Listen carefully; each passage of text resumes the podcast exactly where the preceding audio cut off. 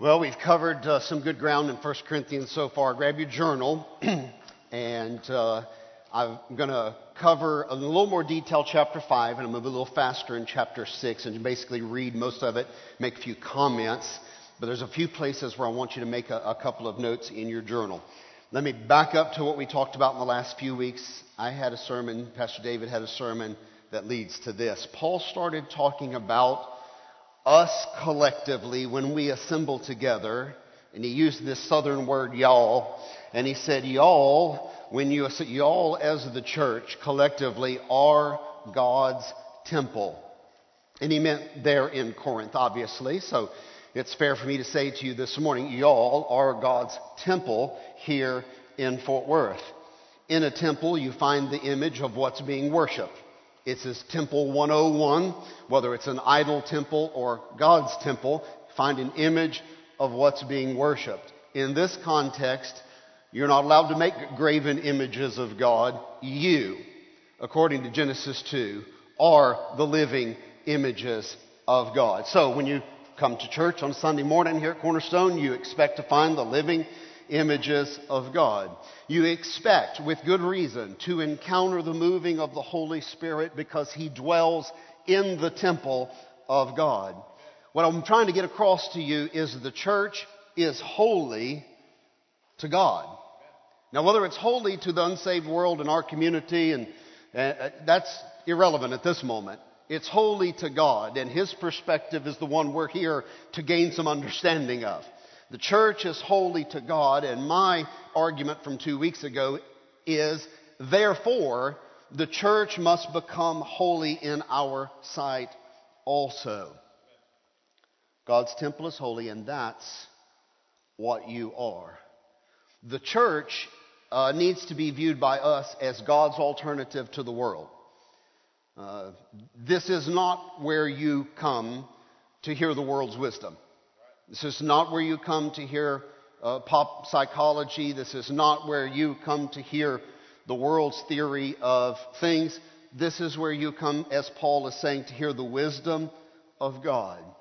When we assemble, our assembly bursts forth with sounds of God being praised and God being worshiped. That's what you expect to happen when God's people assembly, uh, assemble you can interact in an assembly like this with other people who are reflecting God's values, other people whose hearts are filled with the Holy Spirit. So, what I'm saying to you this morning, by way of an opening challenge, is don't take God's church lightly.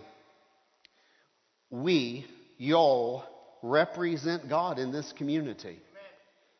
And I'm going to say it to you another way. If you don't represent God in this community, then pray tell who does you do represent God in this community. So, therefore, my thesis this morning is simply this what I do affects my community.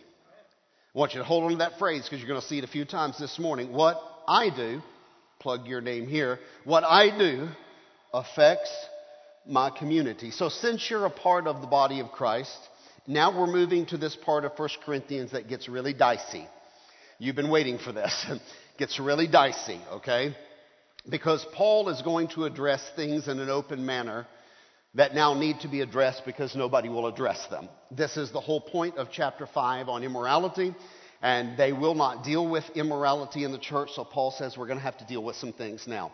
But before I get to the immorality, I've got to frame it in questions that kind of set the stage for Corinth and, and for us. So, since you're a part of the body of Christ, let me ask you the questions that basically Paul's going to put to them. Do, do you believe that the church should follow the Bible? Now, that seems like, well, duh. You know, we're at church, Pastor. I mean, if we didn't believe in the Bible and following the Bible, would we even be here this morning? And I know it seems like a given, but do we actually believe that the church should follow the Bible?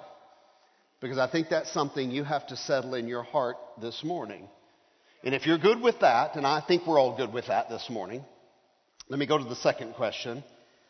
As the elders set the agenda for how we're going to carry out the mission of Christ now, do you want the church elders to follow the Bible?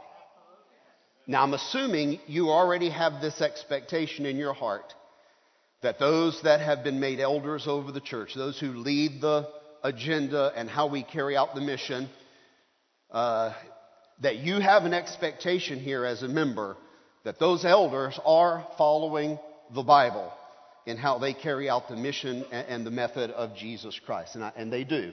You, your trust, I think, is well placed. Let me ask you a third question. Since one of the main themes of 1 Corinthians is church unity, we've talked about this now for many weeks. Since one of the main themes is church unity, let me ask a unity question. If your church elders follow the Bible, will you follow them?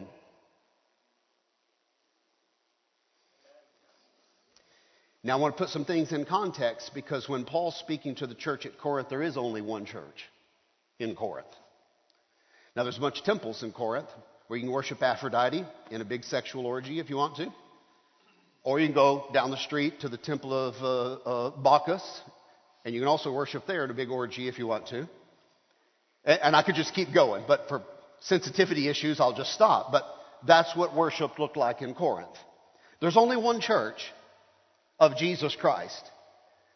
It looks like it meets in Chloe's house. It's probably, I know, I'm just, it's a wild conjecture. David helped 25 to 50 people, maybe. I mean, how many people could we cram into your house?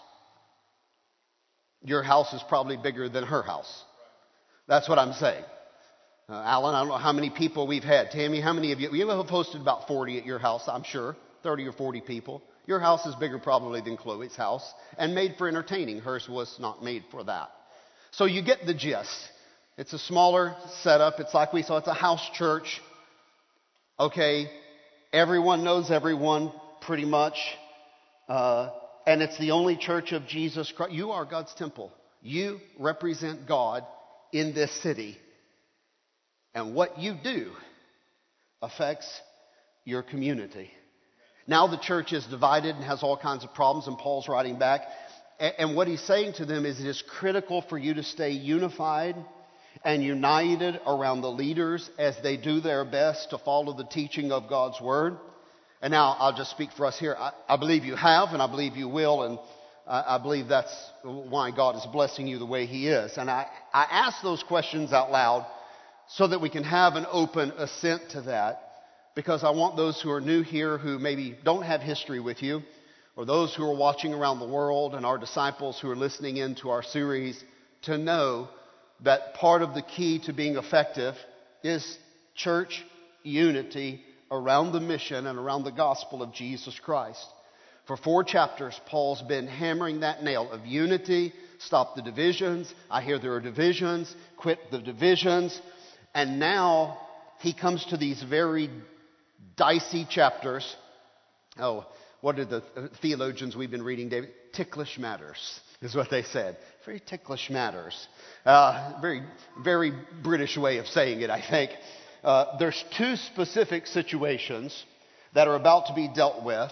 Two specific situations that are uh, have resulted from drifting from the gospel. Two situations that have resulted because of a crisis, a lack of leadership in the church of Corinth. And so Paul's going to address two of those main issues. And, and rather than taking a unified stand on immorality and internal disputes, the church is acting just like the unsaved world. And Paul's really not going to address too much the individual sinner, but he's going to address the total congregation and say, guys, what is going on? And the two issues at hand are they're bragging about their open mindedness and tolerance of sin. See how spiritual we are? By what we allow.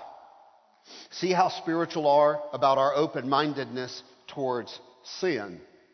At the same time, the second issue is that they are involved in lawsuits, church member suing church member, because they cannot resolve the conflicts within the church. Now, those are the two issues you're about to see. That's chapter 5 and chapter 6. First of all, let's deal with Paul's reaction to sexual immorality in the church. I'm going to read 1 Corinthians chapter 5 verse 1. It is actually reported. Now, You can write the words zero Corinthians right there in your margin. How was it reported? These letters and these messengers going back and forth between Paul and the Corinthians, there's a whole series of letters we do not have. We keep referring to them as zero Corinthians or Corinthians the prequel. First Corinthians is not the first exchange between parties, and Paul is now referring back to those communiques and saying, guys, it's actually reported that there is sexual immorality among you, and the kind of sexual immorality, underline this phrase, that is not even tolerated among the Gentiles. Now he's writing to the temple of God and saying, now it's reported there's sexual immorality among you. No, Paul's that. There's sexual immorality among you that's not even named by the pagan people who worship in the orgies down here at the temple of Aphrodite. Now that is a statement. That's a big statement. What in the world were these people involved in that was beyond even what the pagan Gentiles would allow? Paul clarifies a man is sleeping with his father's wife. So now word has reached Paul that there's open immorality being practiced within the congregation, not just immorality, a kind of immorality that is so destructive that the pagans wouldn't even practice this. Now, let me give you just a little notes if you want to make them here. The word immorality is the Greek word porneia. I guess you can figure out what the connections are, right? Porneia. It basically means to go to prostitutes to pay for sex. That's basically the root definition of porneia. But porneia became a, an umbrella term. Uh, it was a little broader than that. Eventually, they would use the word in Greek to refer to extramarital activity, aberrant sexual activity, homosexual activity. It just became an umbrella now. So when the word's used, you kind of have to look at the context a little bit to see exactly what's being said. And Paul has clarified with precise language exactly the type of porneia that they're involved in incest. Verse 2. Watch how he opens verse 2. And you are arrogant. You got an exclamation point right there. You may just want to underline that because it's the attitude of the church now that really, really has Paul pretty worked up here. And you're arrogant. Shouldn't you be filled with grief and remove from your congregation the one who did this? So, what you want to ask yourself as Paul starts to address this issue what is the attitude of the congregation? Are they ashamed? Are they embarrassed? No, not at all. No, they're like, well, yeah. Well, yeah, we have some incest and a little bestiality here, a little prostitution there, and a little this here, and a little homosexuality. And just, yeah.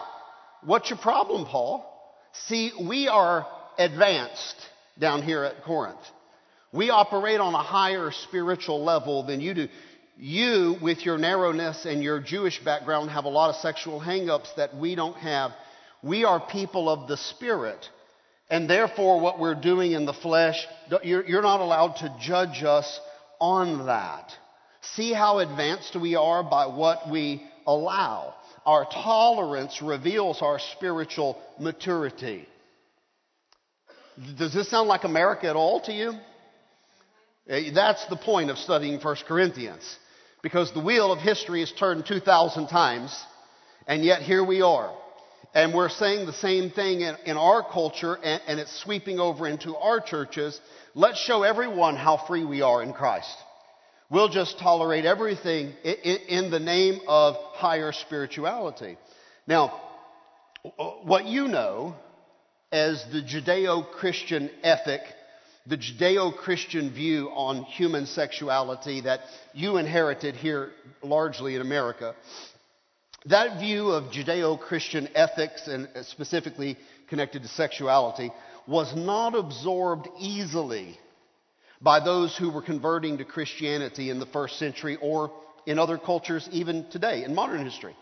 The Judeo Christian view on sexual is not easily absorbed by people who grew up in a different tradition, especially one of idolatry connected to this type of open sexual expression.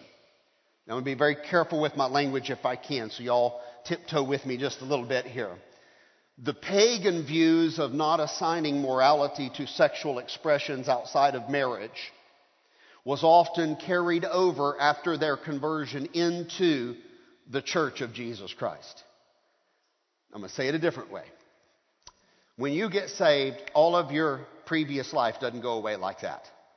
Now, if you're one of the few who, by a miracle of God's grace, just walked away from every sinful habit immediately the day you got saved, then we rejoice with you in that miracle of grace in your life. But for many, many people, it becomes a, a, a, period of time, a sanctification period, a process whereby those habits we're learning to grow past them and to crucify them for Jesus Christ, if you would to walk away from that past and change our sinful habits. And their pagan views on sexuality they brought into the church after they became followers of Christ. And therefore, sexuality is a recurring theme in the New Testament letters. Now, a lot of people think it's a new, recurring theme because Christianity is hung up on puritanical sexual views. Uh, that is not the case at all. The problem is, it's a pagan problem.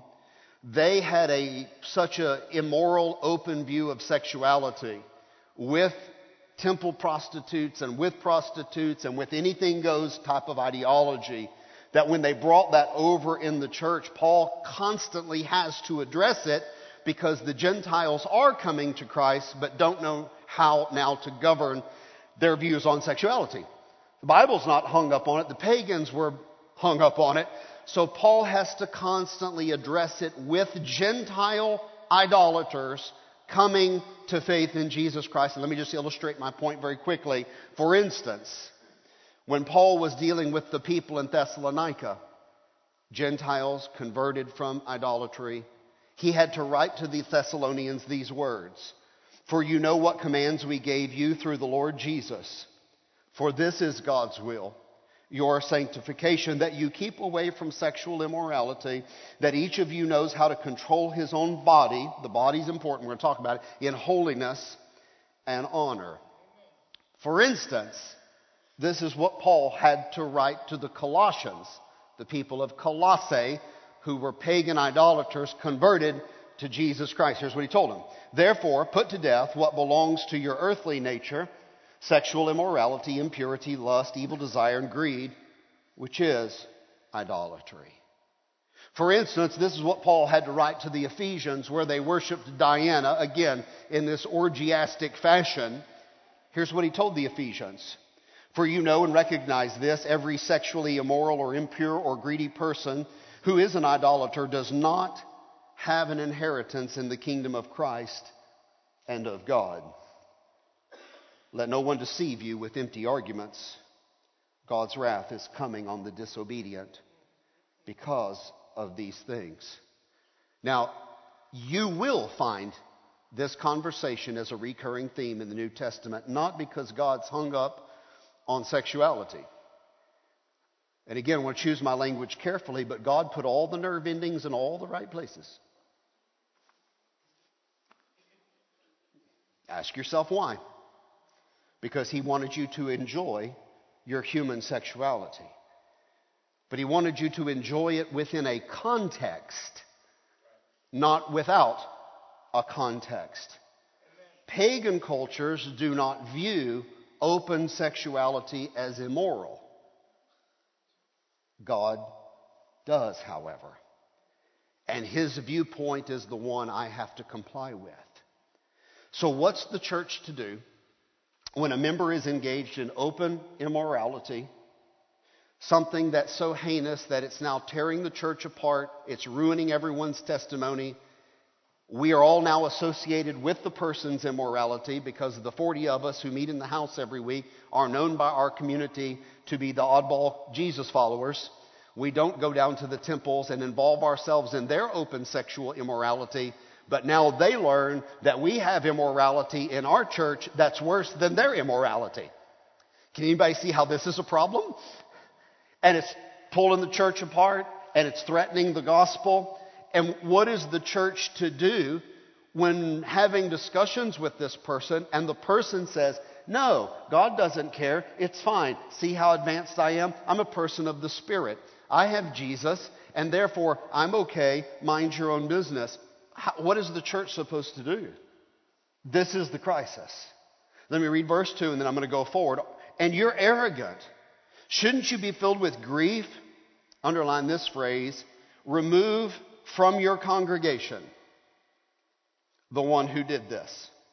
Even though I'm absent in the body, I am present in the spirit.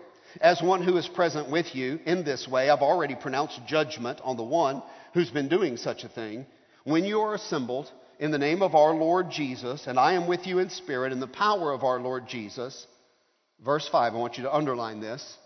Hand that one over to Satan for the destruction of the flesh, so that his spirit may be saved in the day of our Lord. Now, you should be asking yourself right about now, well, what does this mean?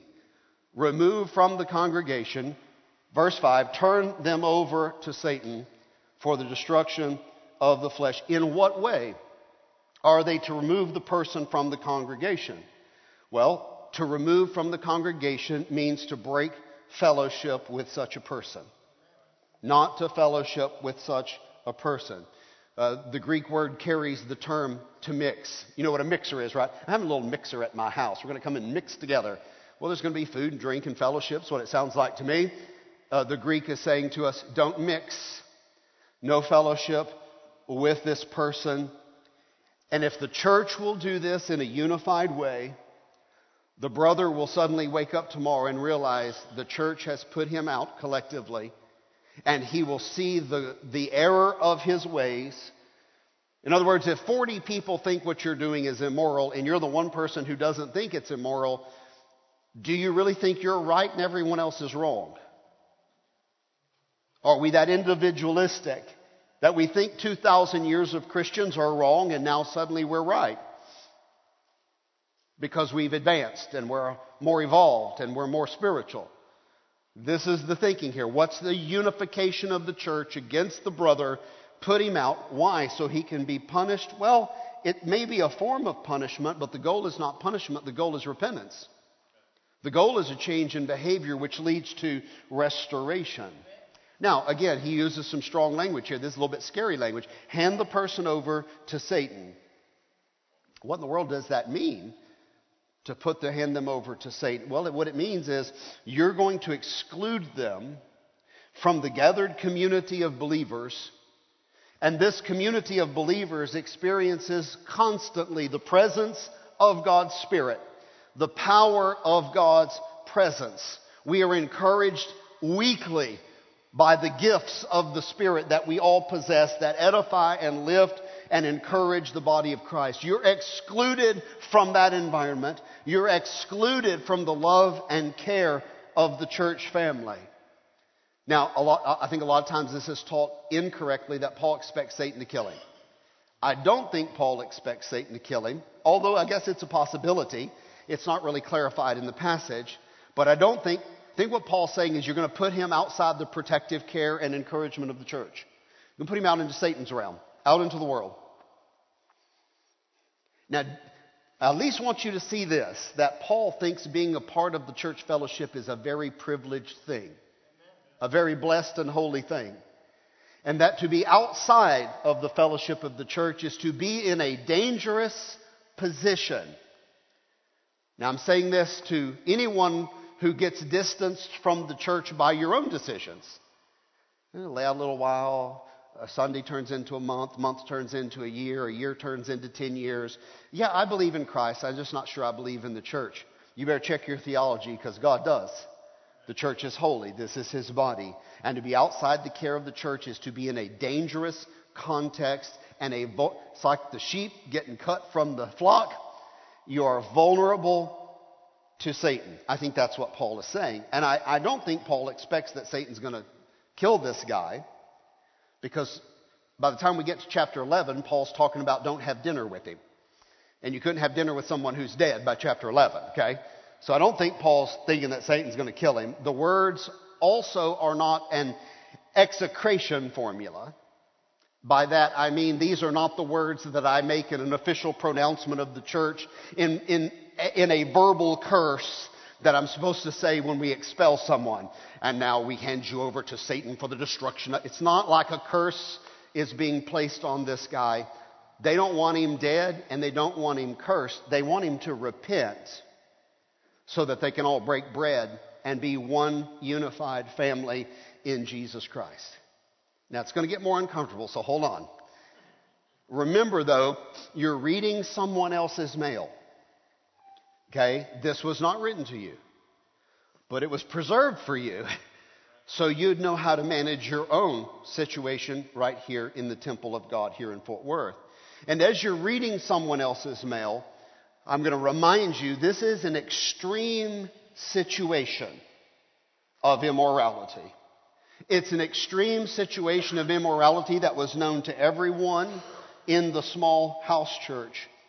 And every member of the church is hereby implicated in the eyes of their pagan community because they not only tolerated the situation, but they were, Paul's word, arrogant about it. Well, now it's escalated and it's destroying the church. No one wants to deal with it. Isn't that a common human reaction? I don't want to deal with that. I don't want to touch that with a 10 foot pole. No one wants to deal with it. So Paul demands that they deal with it. And so you can understand now why. Tension is escalating between Paul, the founder of the church, and the church he founded. Tension is rising between the two parties. And here is the tension. Will the Corinthians follow Paul's gospel, which has ethical implications? Or will the Corinthians continue to pursue their own spirituality that prides itself in open immorality and threatens to destroy God's temple. There is the tension we live in. So now Paul's going to use an illustration. Most of you don't bake your own bread. You run down to Kroger, grab a loaf of Mrs. Baird's, and run back home. But when he talks about Passover and baking and leaven, his audience understood a crystal what he's about to say. And so he uses this language now. By purging out the man, who refuses to follow the Bible, you're going to purge, if it were, the leaven out of the bread. Let me read verse 6. Your boasting is not good. Do you know that a little leaven leavens the whole batch of dough? Want you just to underline this phrase clean out the old leaven. If you see that, then you see what Paul is saying by way of the, clean out the old leaven. We're going to clean out this situation so that you may be a new unleavened batch, as indeed you are. For Christ our Passover lamb has been sacrificed. Therefore, let us observe the feast not with old leaven or with the leaven of malice and evil, but with the unleavened bread of sincerity and truth. Why remove someone from the congregation? Why clean out the old leaven? That's what's being addressed now. And Paul's saying it's time to clean out from the church this one who refuses to repent. And I want you to break fellowship with them, all of you. It only works if you stay united. And by the way, this is why it hardly works in America. Because if we had to discipline a church member, they would just go down the street to the next church and join, slide right in, and keep living their immoral lifestyle, and no one would be the wiser. Because the churches are very fragmented in America. It's part of what's very broken in America right now. We are segmented and non cooperative and sectarian, and we're just in a mess. But this is what Paul is calling for. He's like, now we're not going to associate with this person and if you stand united in your disapproval of this behavior, I believe it will lead to repentance. I'm not going to crush the person. We're not going to destroy the person. We're not going to ruin the person in the community. We're going to isolate the person so they will repent and they will come back to Christ and we can be a happy family once again. Because what I do affects my community. Let this get deep into your heart. We live in a big city and we have a big church and nobody really knows your business. No one knows everybody's business, like 40 people in a small community. Anybody grow up in a small town? I don't even need to explain to you. You understand what I'm saying. A small town, everybody knows everything about everybody. It's not that way living here in the big metropolis you live in. No one knows your business. You're gliding under the radar largely.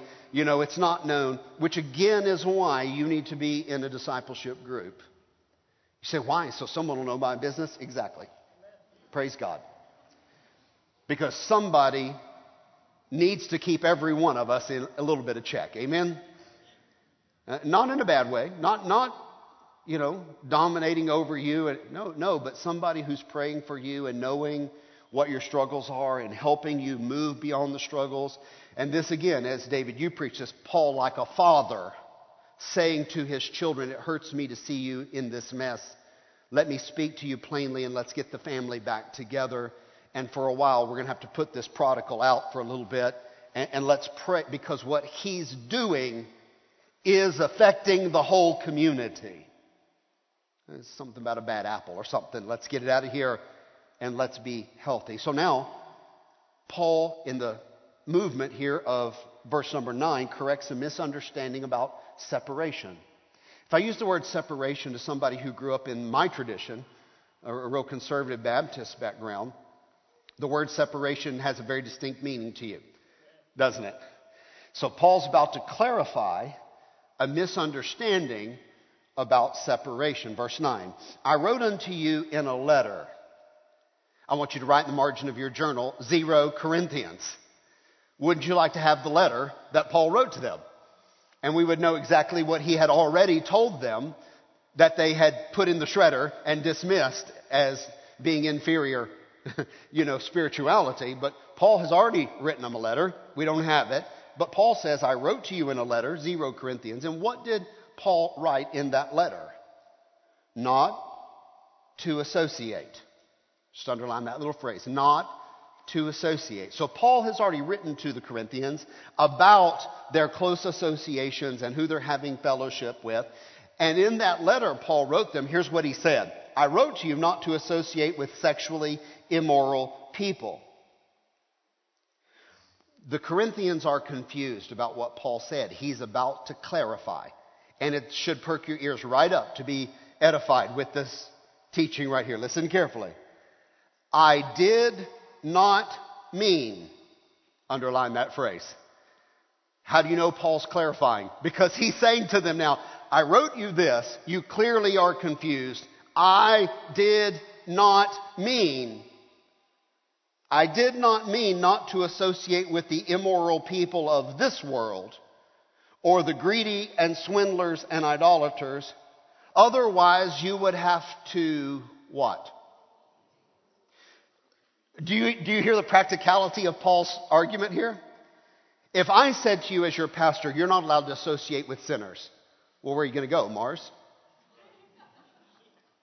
I mean, where are you going to go? You would have to leave this world not to associate with sinners. Does that make sense? So Paul's like, no, you misunderstood the meaning of what I was saying. The only way to avoid associating with immoral people outside the church is to leave planet Earth. That's not what I'm teaching you. Now, I came, as I said a minute ago, from the tradition of real conservative Baptist background. And we would often hear in our meetings uh, a pastor or someone talk about, and put in air quotes, biblical separation. biblical separation was a term. And what that tradition meant was that you were not allowed to associate with sinners, only the saved. And if you grew up in one of those youth departments, you were told you're not allowed to have unsaved friends. You're not allowed to run with Christian people. And uh, you don't, not allowed to associate with sinners. Now, hear me carefully.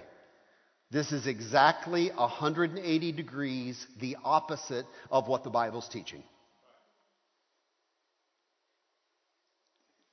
Yeah. It's exactly the opposite of what the Bible's teaching. God expects us to let our light shine among the unsaved community. God expects us to befriend the unsaved. God expects us to love the lost and to have conversations constantly with people who are outside of the church. Watch Paul clarify, verse 11. But actually, I wrote to you not to associate with anyone, underline this phrase, who claims to be a brother or sister and is sexually immoral, greedy, idolater, verbally abusive, a drunkard, a swindler. Do not even eat with such a person. All right, so what's Paul's clarification for the church this morning? God is not telling you you can't befriend the lost world and love them and associate with them. God's telling you you're not allowed to befriend Christian brothers and sisters who are immoral. Do not eat with them. That's a whole different thing than you were probably taught growing up. And that's the teaching of the Apostle Paul. Now, let me show you why, and let me, let me develop it just a little bit further. Verse 12. For what business is it of mine to judge outsiders? Don't you judge those who are inside? God judges the outsiders. Remove the evil person from among you. Now, here's what I want you to do if you've got a journal. See verse 12? What business is it of mine to judge outsiders?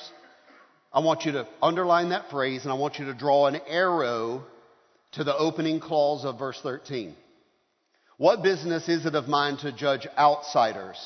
God judges outsiders. Ladies and gentlemen, it's not your business to judge the lost world. That's God's business. You say, well, someone needs to stay. We're going to follow the Bible. Amen? God says, I'll handle that. You've got your hands full handling this. Matter of fact, I'm going to be very specific with you this morning. God's got that. I've got my hands full handling this. Right here. All of this mess will occupy me pretty much nonstop. Okay? I want you to draw another arrow. That second clause in verse 12. Do you judge those who are inside? Draw an arrow over to the second clause of verse 13 so that it would read like this. Do you judge those who are inside? Remove the evil person from among you. Paul's being very clear here on what he's saying. He's clarifying very painstakingly. He's not addressing the individual involved in the immoral lifestyle. He's not chewing them out and spitting them out publicly. Paul's addressing the church community as a whole, and he's very concerned about their attitudes towards sin, their attitudes towards church leadership. Specifically, will the church follow his leadership on this issue? And what he's telling the church is that we are to self govern the church. God will take care of judging those outside the church. And Paul is clear on what to do in cases of defiant, again, defiant, rebellious, arrogant Christian brothers or sisters who are living contrary to the scripture and just flaunting it in everyone's face has removed them from the congregation. Now, do you understand why I asked the questions I asked earlier? Do you want your church elders to follow the Bible? Do you still want your church elders to follow the Bible? You should be saying yes, but you should also feel something very uncomfortable right now in the pit of your stomach. And you feel that because you know that we're all sinners. And so, even though you say, Yeah, Pastor, I want you guys to follow the Bible as you lead the church, you're also saying, But please don't look too closely at my lifestyle. You feel that reality in the pit of your stomach. You feel internal conflict. And I get that. I, I feel it too. Passages like this make us all just want to throw up a little bit. This is why we appoint elders to oversee the church who are very spiritually mature. I'm going to walk very carefully right here, and I want you to hear every word. You want the elders to do this, right? To follow the Bible? And that's why we're very careful about having the right people in those seats. Because you want somebody whose spiritual maturity is way where it needs to be. You want a group of people who have incredible relationship skills, who get people. You want people who are involved in people's lives, not people who are living in some ivory tower disconnected from the congregation. You want men and women who are spirit filled and can discern a situation very carefully. You want people that are slow. You don't want impulsive reactors. You want them to be slow and steady. Pray about it. Come to the right answer. Loving, kind, patient, long suffering, merciful leaders of the church. That's what you want. You say, well, Pastor, I, have been here for, you know, a while now, and I've never seen us put someone outside the church. Praise God. That's a victory. Means we've been able to internally govern the situation and bring people to repentance and never had to make a scandal out of it. Is that fair? For members living in open defiance of biblical standards, the elders are praying for that person. They are having conversations about what to do. They are walking very carefully in conversations with those people.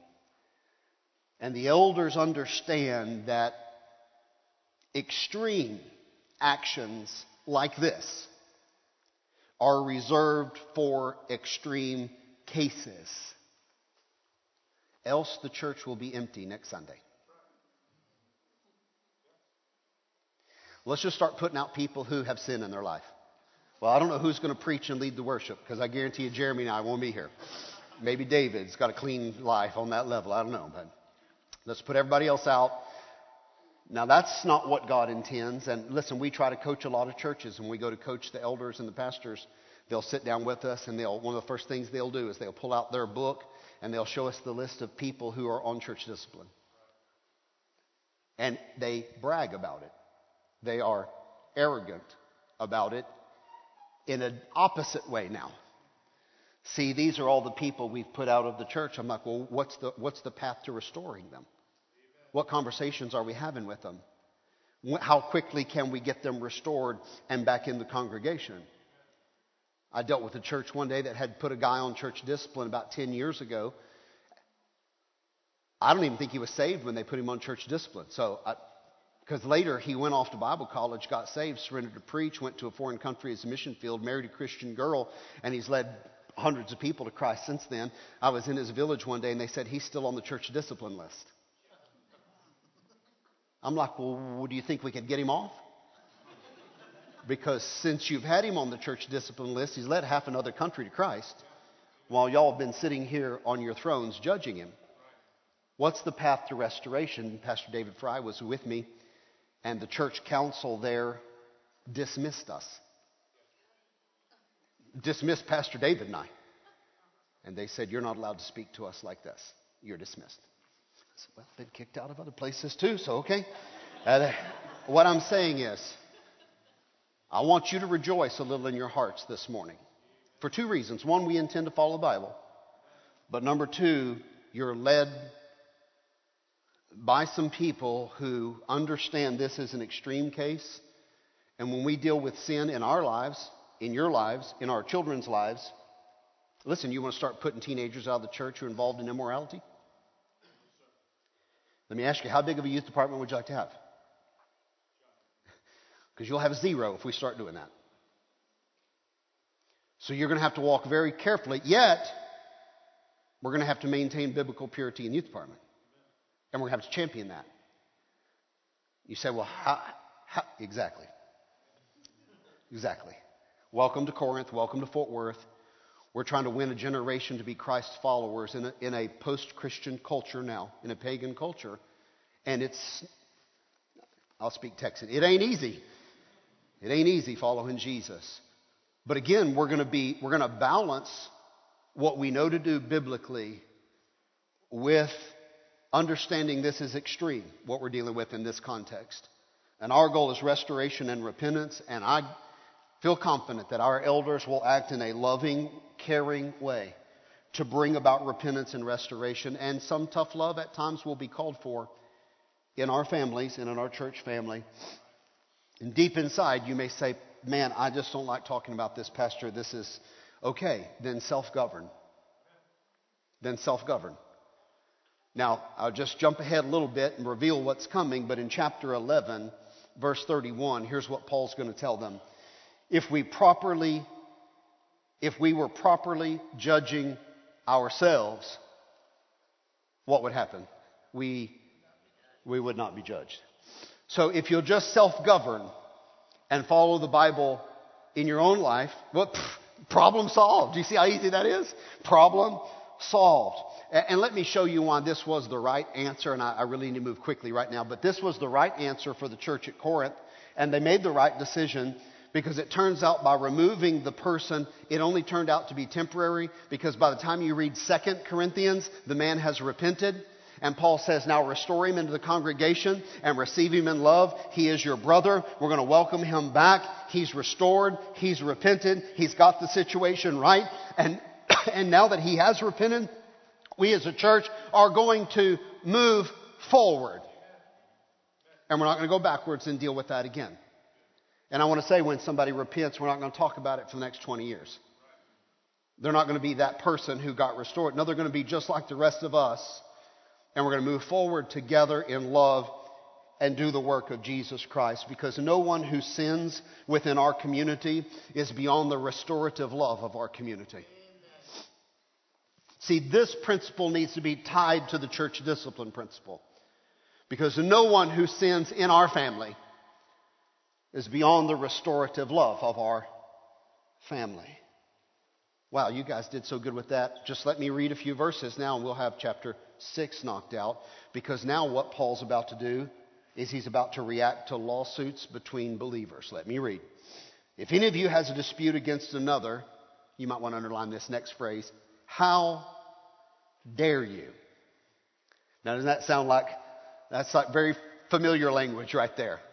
Be like your parents. How dare you? Blah, blah, blah, blah, blah.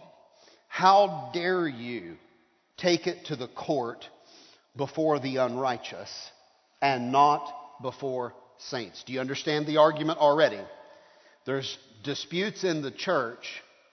In other words, Jeremy lives next door to Uh, uh, Jason, and, and, the fence is falling down, and Jeremy can't get Jason to, to, to pitch in and help get the fence in the right way, and Jeremy ends up in small claims court filing a lawsuit against Jason or any other issue that may you know may not have been even that. But what paul's saying is really?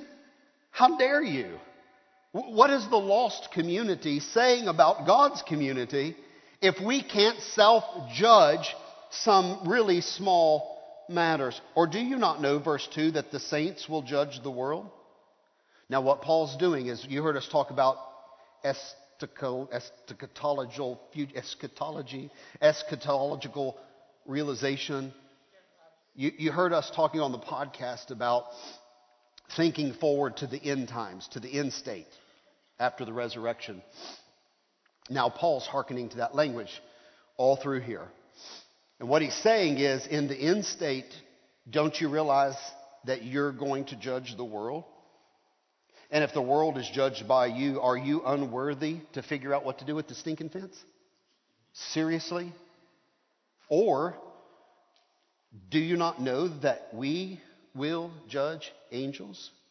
You might want to underline that. And again, we'll deal with that in the podcast. We don't have time this morning. How much more the matters of this life? So if you have such matters, do you appoint as your judges those who have no standing in the church? Right there where it says no standing in the church, I want you to write unbelievers.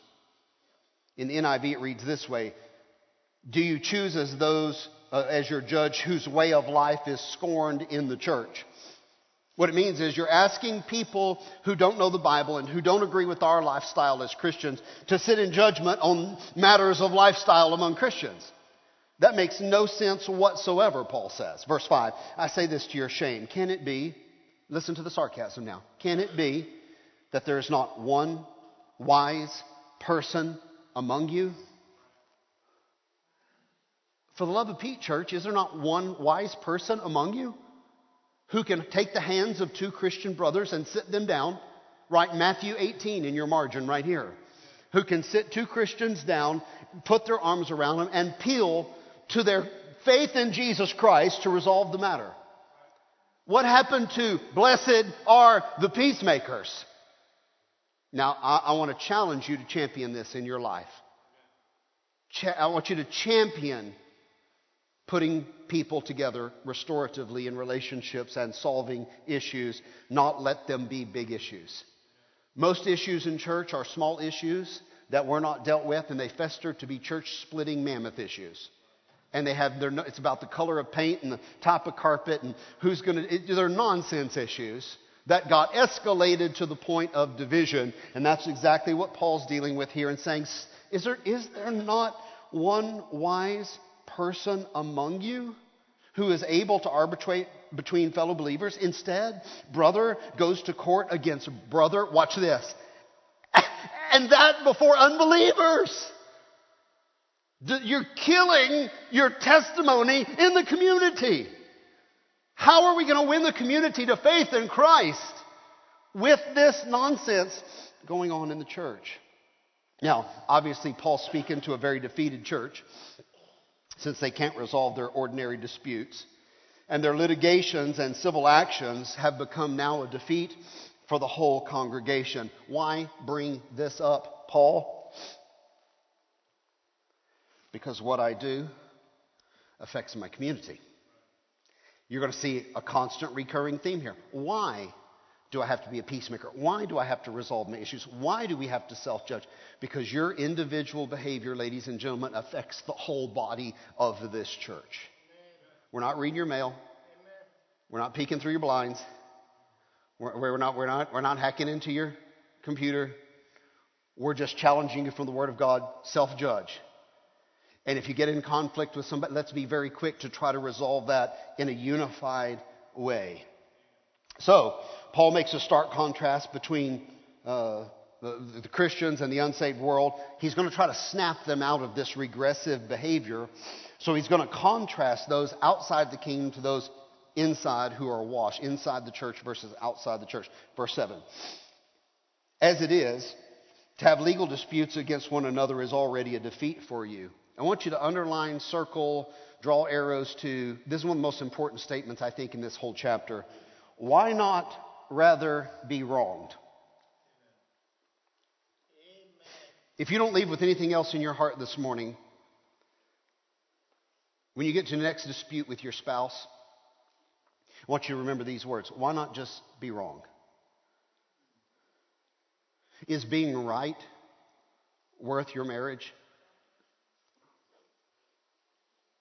Why not just be wronged once in a while? Why not just take it? Watch what Paul says. Why not, you guys talking about how spiritually mature you're, why not just be cheated? Wouldn't it be better just to be cheated than to destroy the church's testimony before the lost, unsaved world? Wouldn't it be better to be cheated than to keep somebody from finding Christ and repentance? Well, why not just take one for the team? Verse 8, instead, you yourselves do wrong and cheat, and you do this to brothers and sisters. Do you know that the unrighteous will not inherit the kingdom of God? And what follows is one of these long lists of sins that Paul will sometimes put out there, and here he does it.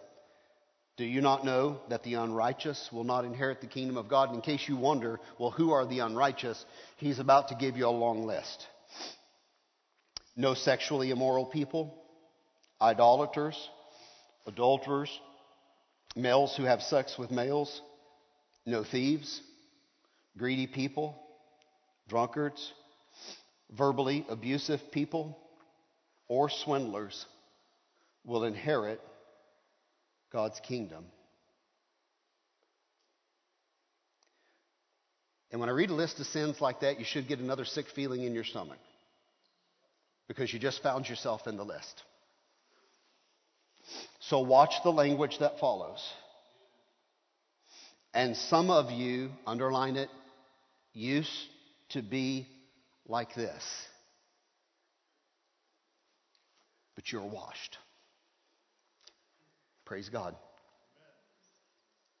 And some of you used to be this. Yeah, we're all here. We're all here this morning. You said, Well, I'm not that. No, but you're in the list. We got you somewhere else, so don't worry. And there's a few other lists. If this list doesn't get you, we can show you those lists. Paul's whole point is for all have sinned and come short of the glory of God. And such were some of you, but three beautiful things happen here. You are washed, you are sanctified, right in the margin, set apart for God. You are justified, made just in the eyes of God, in the name of our Lord Jesus Christ and by the Spirit of God. The problem with the Corinthians is not that they're not washed, saved, and justified. The problem with the Corinthians is that they don't act like they're saved, washed, and justified. Which is my problem. I don't always think and have an attitude of a saved, justified, washed person. And their behavior in their context is not changing.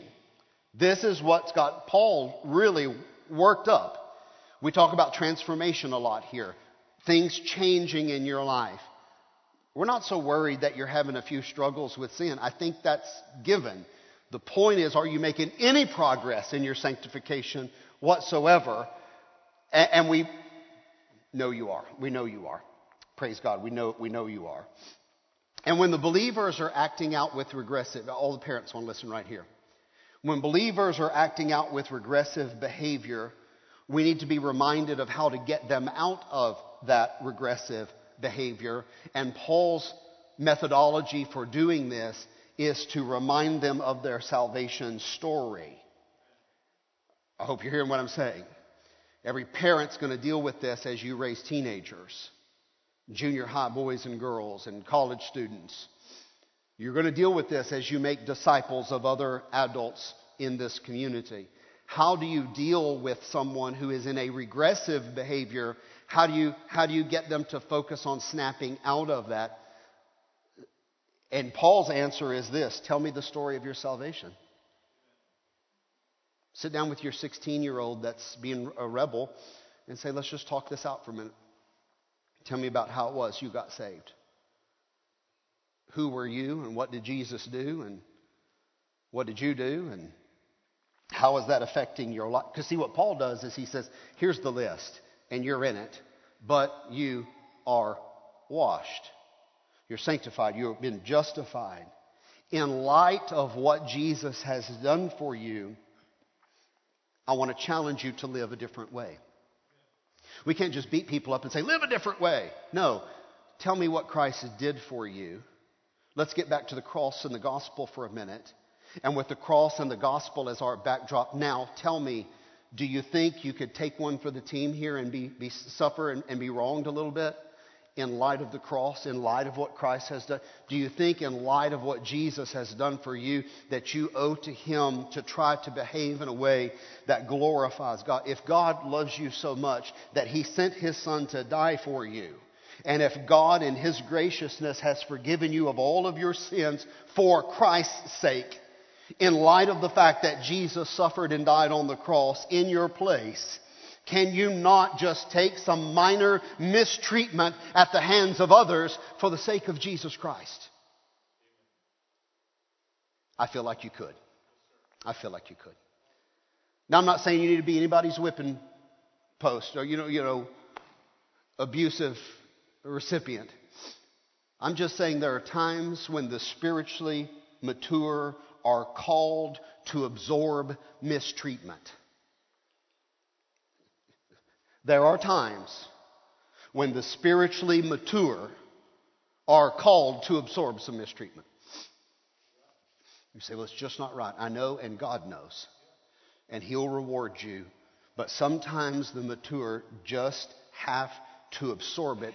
And if you want to talk about how spiritually mature, don't talk about it in terms of what sexual sins you allow. Talk about it in terms of what you'd be willing to suffer for the cross and suffer for the gospel. Could you absorb some mistreatment out of love for God?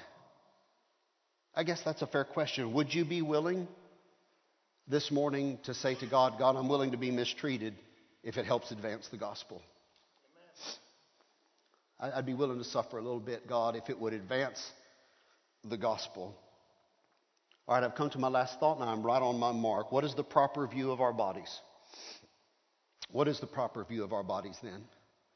If the body's not just for pleasure, what is the proper view of our bodies? Let, let, me give you Paul's last thought here.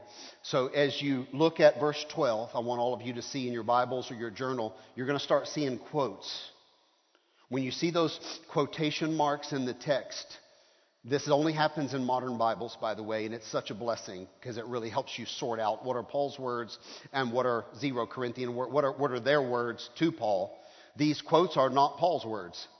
Paul is turning their slogans back on them and refuting them. That's what's about to happen. When you see the quotes, those are the Corinthian quotes, okay? And, and their argument. Uh, well, he's quoting their slogans for reversing them, is really what's happening. And the context is about involvement with prostitutes. I want to keep it all in its context. It's about involvement with prostitutes because this was another humongous problem because all the idol worship involved temple prostitutes. And their argument was this their argument was that being people of the Spirit has moved us now into a higher reality. And now we live in the realm of the spirit.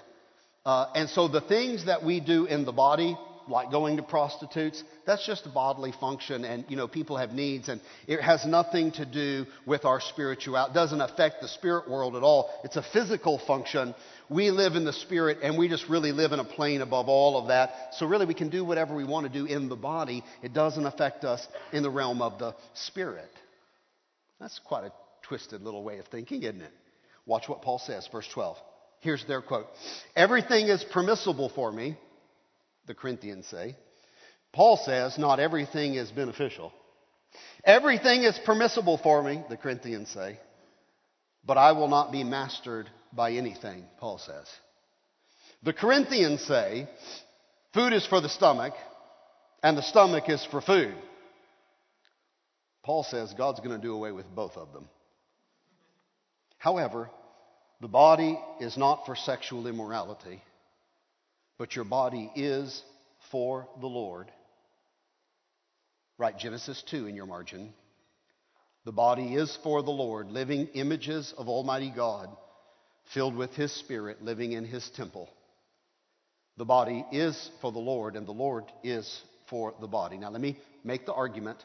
I'll wrap it as quick as I can. Part of their argument was that all body functions are equal. This is their reasoning. Sex is just like eating food. Food for the stomach, stomach for food. God put all the nerve endings in the right place. He must have wanted us to have open and free sex. It's free. Well, it's not free in their context, they're paying for it, but you get the problem. Sex is just like eating. Sex for the body, here's what's implied sex for the body, and the body for sex. Both are unrelated to our future life in the spirit world. It doesn't matter, so we might as well live openly and freely in our sexual expressions. Since there are no Christian restrictions, listen carefully. Since there are no Christian restrictions on diet and food, there should not be any restrictions on sexual pleasure. That's their argument. Now, it's not stated just like that, but that's what's implied by Paul refuting their quotes. Christianity says you can eat whatever you want, right? Long as you pray and thank God for it. Okay, so go down to the brothel and pray and say, God, help me to enjoy this. And go. This is their twisted thinking. It's all a bodily function. So it just doesn't have anything to do with the spiritual world. And Paul's response to them is you guys have a grossly distorted view of Christian freedom. And I want to say to you, so do Americans. Grossly distorted view of Christian freedom. He says you misunderstand the nature of the body. The body belongs to the Lord. And not only does your behavior affect your community, it matters, watch his argument, it matters what you do because your body is going to be resurrected as the living image of Almighty God. And since your body matters in the future, your body matters now. Well, there's an interesting argument. You know what body I'm going to have in the future? This one just remade. The important part is not the remade in this conversation. The important part is the this one. Platonism, Greco Roman philosophy, Platonism taught that what you do in the body does not matter. The only thing that matters is the spirit world and the next life. Very similar to the Baptist tradition I grew up in, in some ways. Everybody's looking just to escape and get to heaven. Paul's reality is very different. You're coming back to earth to rule and reign in a new body, so the body matters and the earth matters. Very interesting. But Paul is contrasting now God's view of the body versus the Greco Roman wisdom view of the body. The body's for the Lord, and it harkens back again to Genesis chapter 2. You're created in the image of God. He's arguing that what, the way we live today is that we're to live right now as if we are God's resurrected people, or knowing we're going to be God's resurrected people in the end. Let me read this and I'll be done. God raised up the Lord, verse 14, and will also raise us up by his power. Do you know that your bodies are part of Christ's body? Now we're back to this. Y'all are the temple of God. Y'all are the body of Christ. Don't you know, ladies and gentlemen, that you are part of Christ's body? Do you know that? Have you ever been taught that? So, should I take a part of Christ's body and connect it to a prostitute? Well, there's a good argument. Does that seem like the right thing to do to anyone? Absolutely not. Don't you know that anyone joined to a prostitute is one body with her? For the scripture says the two become one flesh. Genesis 2 and 3 again. But anyone joined to the Lord is one spirit with him. Paul makes the conclusion flee sexual immorality. Every sin that a person commits is outside the body, but a person who commits sexual immorality sins against his own body. Don't you know? Don't you know that your body is the temple of the Holy Spirit, whom you have of God, and you are not your own? Now, let me just say in my last three sentences something like this Your body is not a bad thing. Your body's not a bad thing, your body's a good thing. But you need to understand God's view of your body. Your body is God's temple. Now, here's what we've learned in Corinthians there are two places that the Spirit of God has chosen to live the gathered assembly and your individual body. God has chosen to take up his residence in two places. He inhabits the assembly of the church, and he inhabits your individual bodies. So, therefore, our individual bodies, they do not belong to us in an individualistic, selfish, self centered way. Rather, our bodies belong to Christ purchased through his death and his resurrection, and now indwelled as a sanctuary of the Holy Spirit of Almighty God. And that knowledge should affect how we live. God lives in you. You take God everywhere you go. Shall you take the temple of God and join it to something ungodly? He says, Don't do it. Don't do it.